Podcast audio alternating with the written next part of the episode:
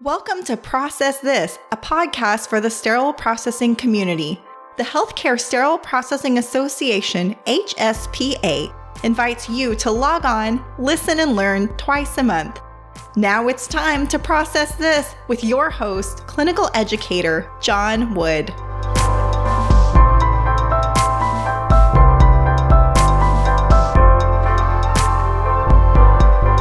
Welcome to the Process This podcast. This is episode number 55. Well, thanks for joining me. I hope you're doing well today. Today we have the segment What's on My Mind, followed by the segment Mailbox Mania.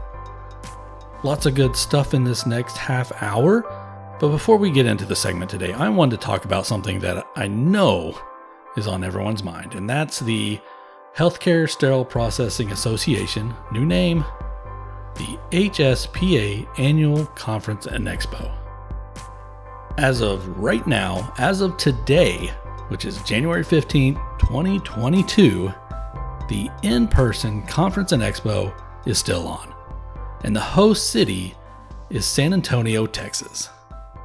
Now, they say everything is bigger and better in Texas. Well, I think it's pretty much true. If you don't believe me, then come to San Antonio and find out for yourself. Now, I'm a big fan of San Antonio. I love going there. I've been there several times. Now, if you have never been to San Antonio, if you've never had the pleasure, then here are the top things to do in San Antonio.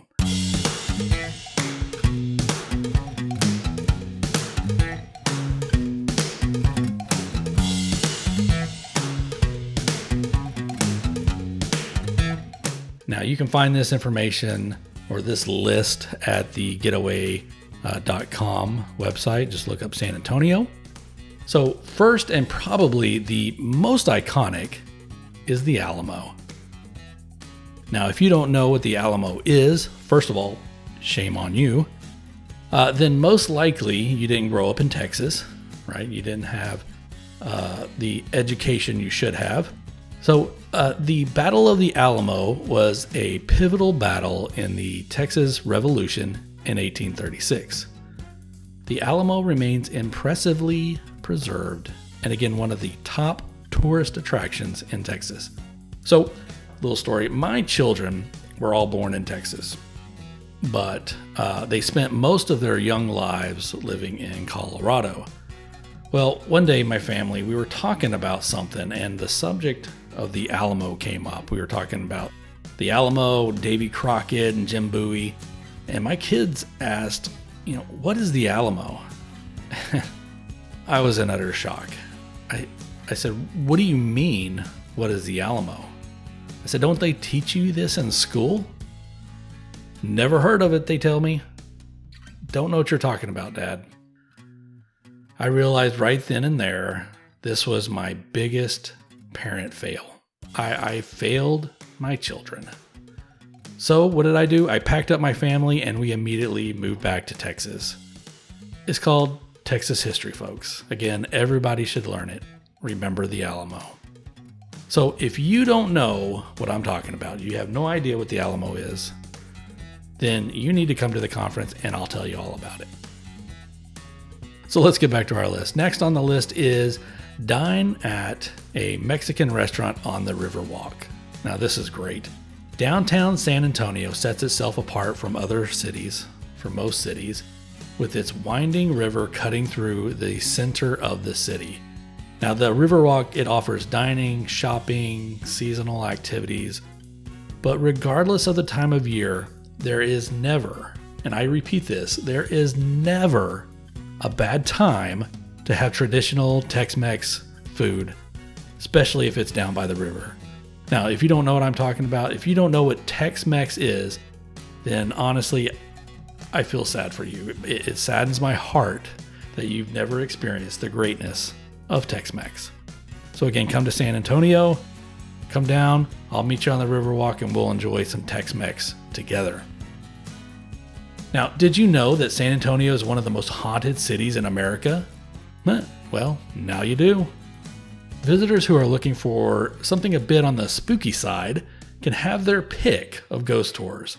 You know, they operate throughout the city, all promising a healthy taste of tragic tales, twisted history, and some gruesome facts.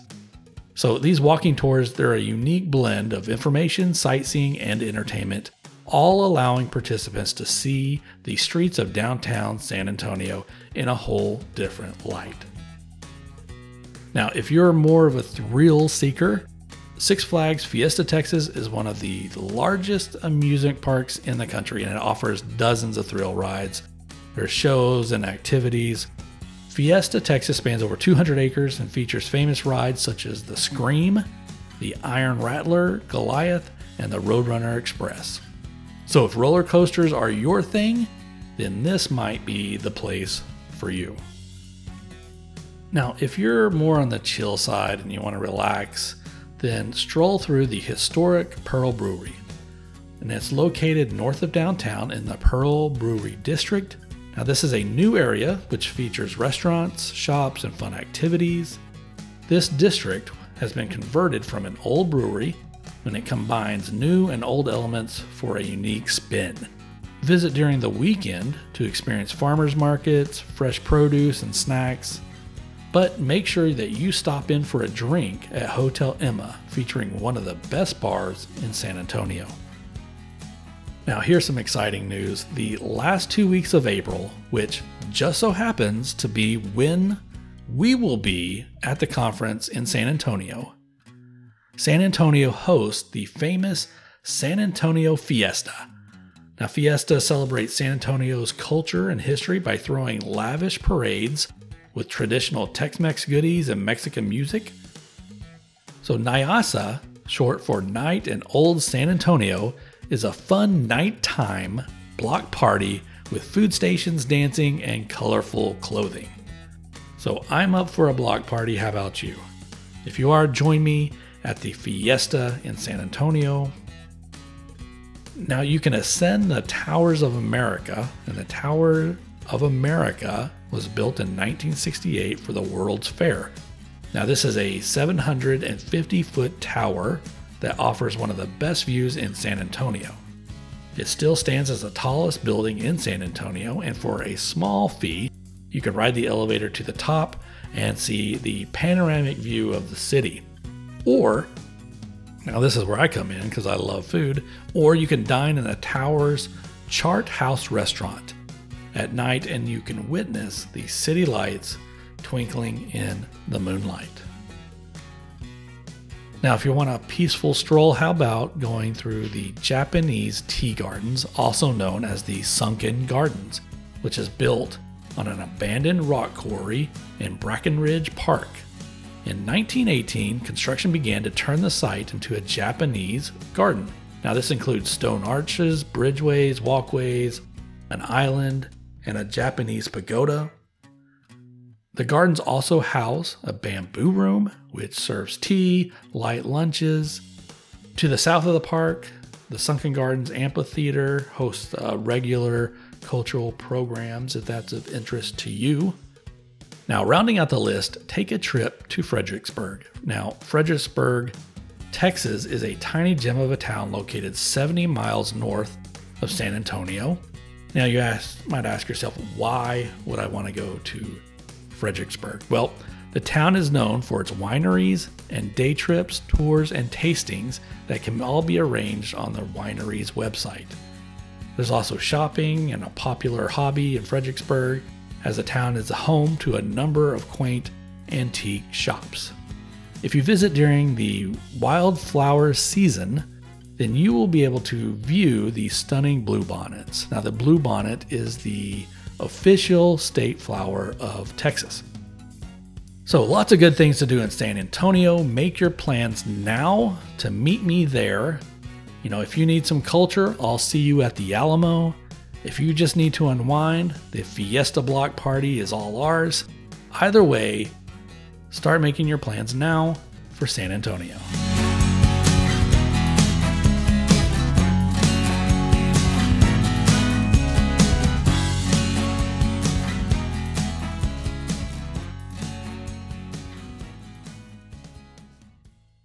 Now it's time for What's on My Mind.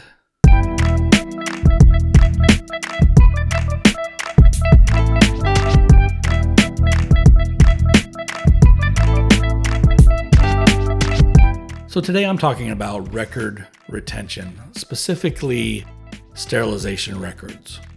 Now, you may have heard this rant from episode number 47 uh, when I did some frequently asked questions.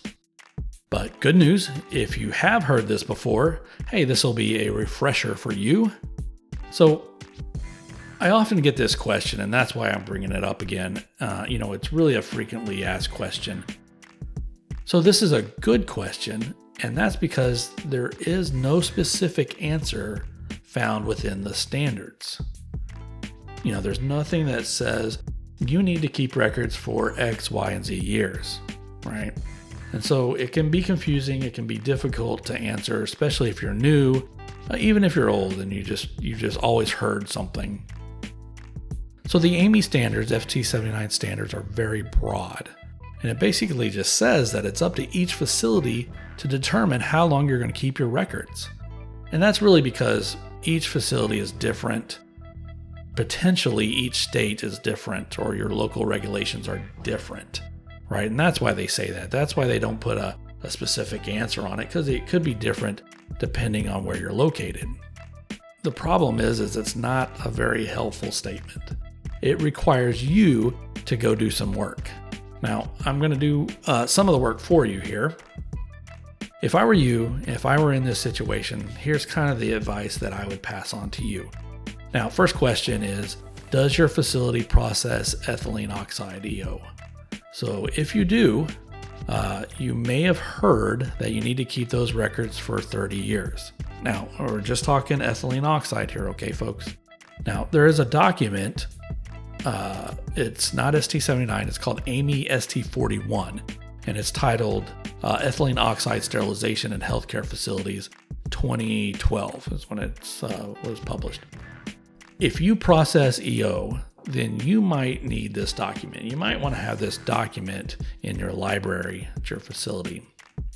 And again, you're going to find uh, a similar statements in ST79 standards. Uh, and it really just says sterilization records should be retained according to the policy and procedures established by the individual healthcare facility. All right, so for ethylene oxide, okay, it goes on to say that uh, in one of the documents. Employees must be notified of their personal monitoring results within 15 days when the monitoring report is available, and a copy of the monitoring records must be kept in the employee's file. And all of this is in accordance with the OSHA AAMI single user license. Th- these records, you know, it's really saying these records must be maintained by the healthcare facility for the duration of the employment at least 30 years after. Okay, here are the exact references or the wording from OSHA, which is the Occupational Safety Health Administration. So, the exact wording, and this is under exposure measurements, and it can be found. So all you have to do is Google 1910.1047. And then, if you want to, you can go K2I. And this is going to be for exposure measurements. And it says that the employer shall keep an accurate record of all measurements taken to monitor employee exposure to ETO. Now, it's a little outdated. That's why we're going to see ETO. But uh, you must keep an accurate record of all monitoring to exposures to ETO or EO as prescribed in paragraph D of this section. And then you want to scroll down just a little bit to K2 triple I, and it says that the employee shall maintain this record uh, for at least 30 years. Okay, so here's where we have that 30 years comes into play, and it's from OSHA. And this is for monitoring employee exposure to EO. All right, not steam, but GS ethylene oxide. And so later on in that document, you want to look at medical surveillance because this is another thing you need to make sure you're doing. And that's medical surveillance 1910.1047 K3I. Again, just Google this information, it's going to pop up uh, for you. Now, this says the employer shall establish and maintain an accurate record for each employee subject to medical surveillance. So you have to keep medical records for employees working with EO, right? And then if you go down again and look at K3 triple I, which is just a few uh, sentences down, it says that the employer shall ensure that this record is maintained for the duration of the employment plus 30 years. Now, this doesn't say keep the sterilization records for 30 years. It says keep medical surveillance documents for duration of the employment plus 30 years. So if they're employed for 20 years, so you keep the records for 20 years and then 30 years past that, so a total of 50 years. Okay, again, important, it doesn't say sterilization records for 30 years, uh, just exposure monitoring records and then medical surveillance records. Okay, now here's where your facility has to decide what to do. Here's where you have to make the decision about sterilization records for EO. And if I were in your shoes, this is what I would do. I would keep the sterilization records to correspond to the exposure monitoring records or medical surveillance records. Okay. Again, it's up to you. It's up to your facility to decide, you need to get with your folks, your multidisciplinary team, and make this decision. But I just wanted to give you the inf- information so you can make that informed decision. Again, all the information for EO sterilization can found on OSHA website. And again, it's 1910.1047. And you're going to look at uh, K2I and then K3I right? So just review those documents and then you will be able to make your decision. Okay, now steam sterilization records. Now, this is what most of us are working with. This is what most of us care about. Now, I've always heard uh, folks say that you must keep sterilization records for three years. Actually, you know, I've heard all sorts of numbers, but three years seems to be a common theme. Now, I never really understood where three years came from. And again, my suspicion is that the three years kind of corresponds with the Joint Commission triennial survey. Now, that's just me guessing. This is not, I repeat, this is not the Joint Commission saying you keep it for three years for their survey. But that that's just kind of seems rational that people would come up with that number. Hey, every triennial survey, uh, I have the information for the past three years, then I'm going to throw away and then start over. Again, that's that's just what I've heard. It's just a rumor. That's just me guessing. So, how long should you really keep the records? So let's let's think about it like this.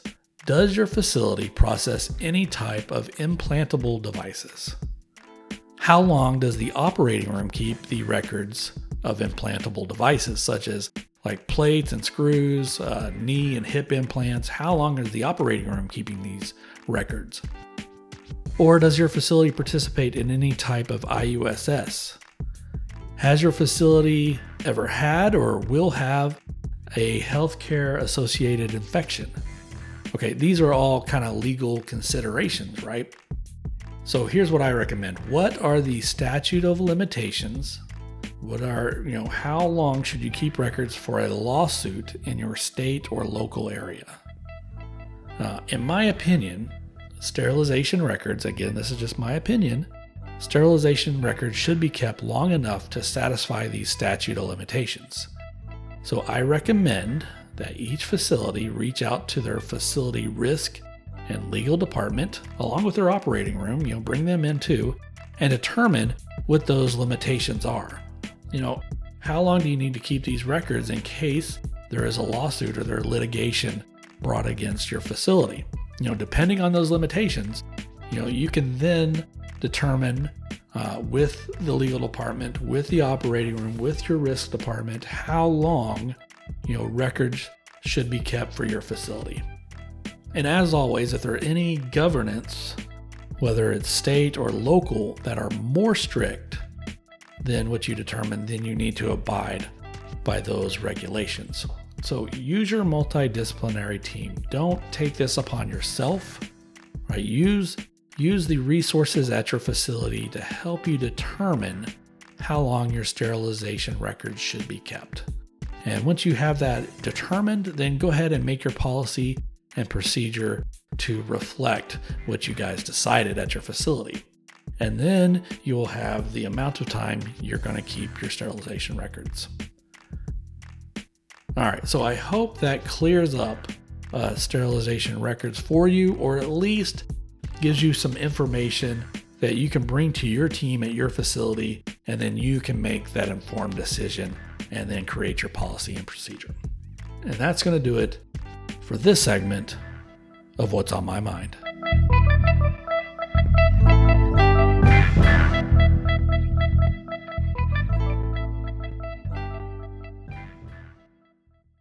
Now it's time for Mailbox Mania. So, today in Mailbox Mania, we are looking at the Process Magazine, which is a publication of Healthcare Sterile Processing Association, HSPA, and this is the brand new January February 2022 publication.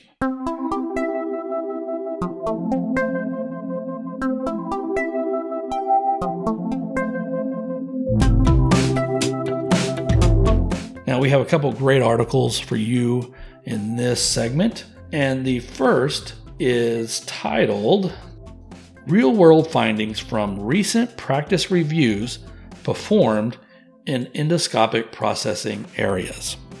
So, the learning objectives for this article review findings from the recent consultative practice reviews, discuss why some practices keep occurring even when clear guidance recommends against them, and then discuss strategies for fixing lapses in best practices.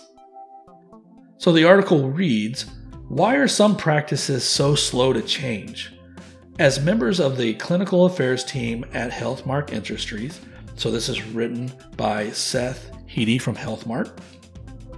So, as members of the clinical affairs team at the Healthmark Industries, our educators are privileged to be invited to review current practices in processing departments all across the country.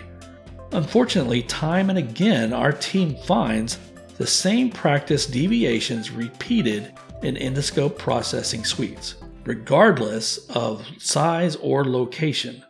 Why do these practices persist even when clear guidance against them is provided by the standards and best practice organizations? Now, this lesson explores a few repeated issues regarding cleaning verification, endoscope transport, and endoscope storage that our team encounters on a regular basis. So, really good information from this article. And, you know, again, it reviews uh, the current practices that it sees when they go out into different facilities.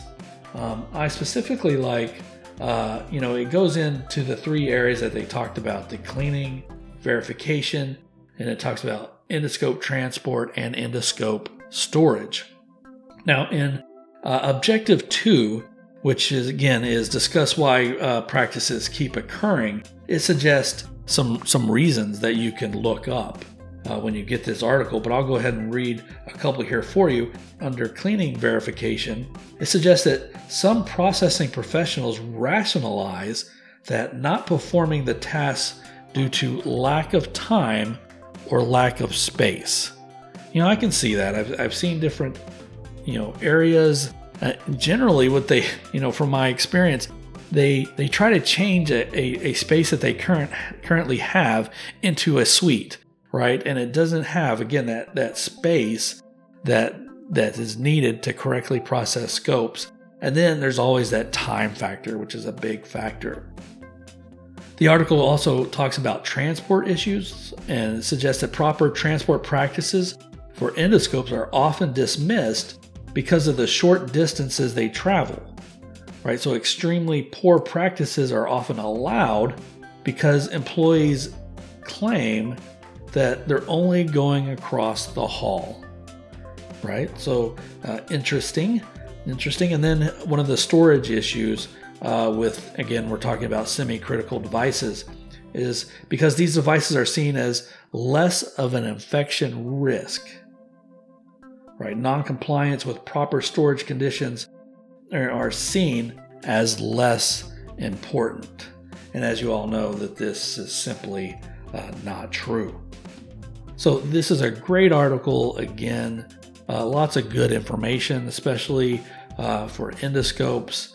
Uh, but again, I think you could, even though the article is specifically for endoscopes, I think we can see a lot of these different uh, practices especially the ones that aren't uh, good practices. We can see that in our everyday sterile processing practices. So, good article. Uh, I suggest you check it out, even if you don't process scopes. And then our next article is planning critical for successful cross training. And the learning objectives for this one uh, list the types of employee cross training opportunities, identify the benefits and potential drawbacks for cross training, describe the components of an effective cross training program. Okay, so this article reads, and it starts off with a conversation and it says, Where's Betty? Lisa, the second supervisor, asked nervously. She called in sick today. Don't worry, someone is staying over to fill in, yells the first shift supervisor Tom as he's rushing out the door. This is bad news. Today was a busy total hip day, and no one knows how to clean and process these total hips as well as Betty. Lisa rapidly checks the remaining staff members, but no one is trained to properly clean the procedural set. Now she's dreading her entire night. So, while this scenario may seem all too familiar, a well defined cross training program within the department or between departments could have prevented this turn of events or Lisa's bad day.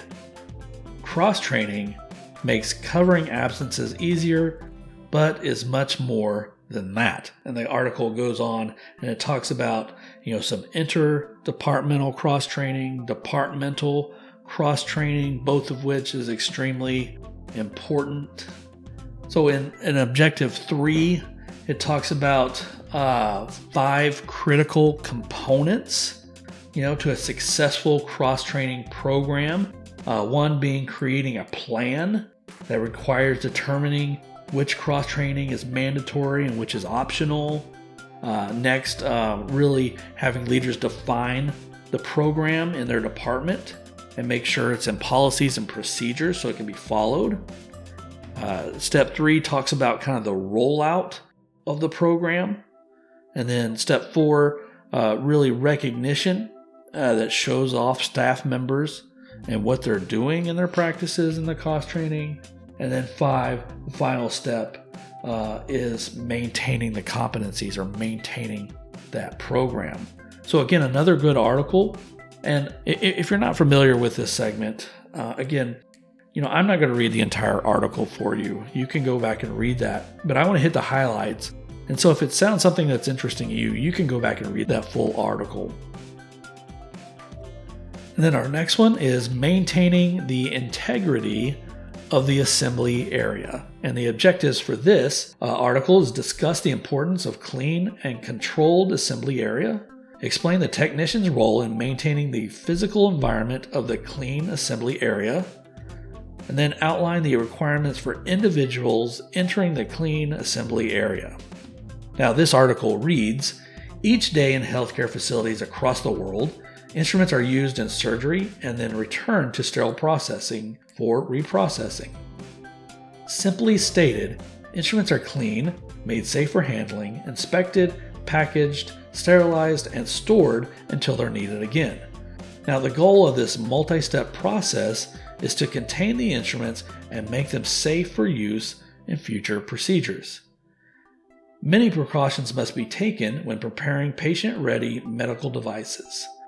After an instrument has been decontaminated, special care is required to help ensure that the instrument is not recontaminated before it's sterilized.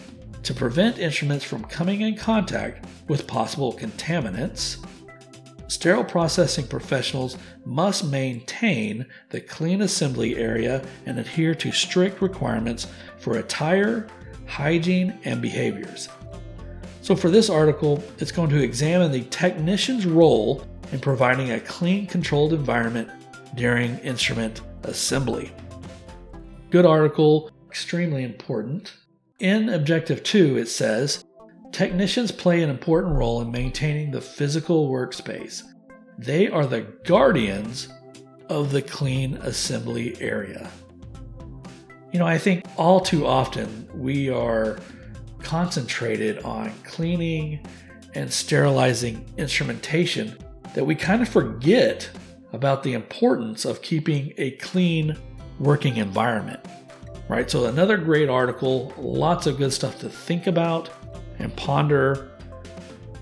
Again, you can check out this article in the January February HSPA process publication. And then our last article for today is titled Preparing Education to Engage Adult Learners.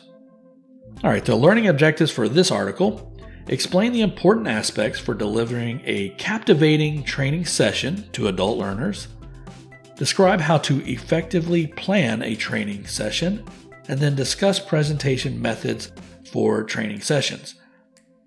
So, this article reads As technicians become confident in their skills and begin looking for ways to grow and help others, trained fellow staff members should be considered.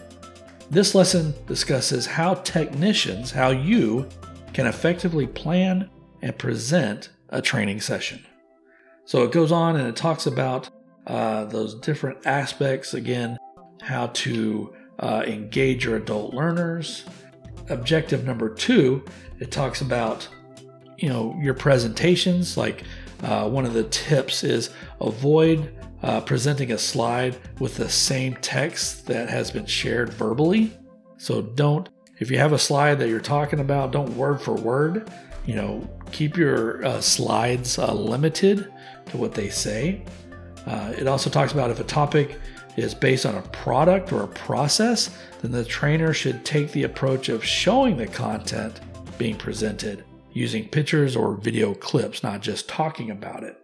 So, lots of good information if you are looking to up your game as a technician, if you want to get into start doing some uh, departmental training, uh, lots of good tips and tricks of how you can become a more effective presenter. So, a good article. All four of these are great articles. Again, I've just given you some highlights. I think you should go back and read these. You know, in, in the process publication again, uh, January, February issue. So, with that, that's going to do it for this segment of Mailbox Mania.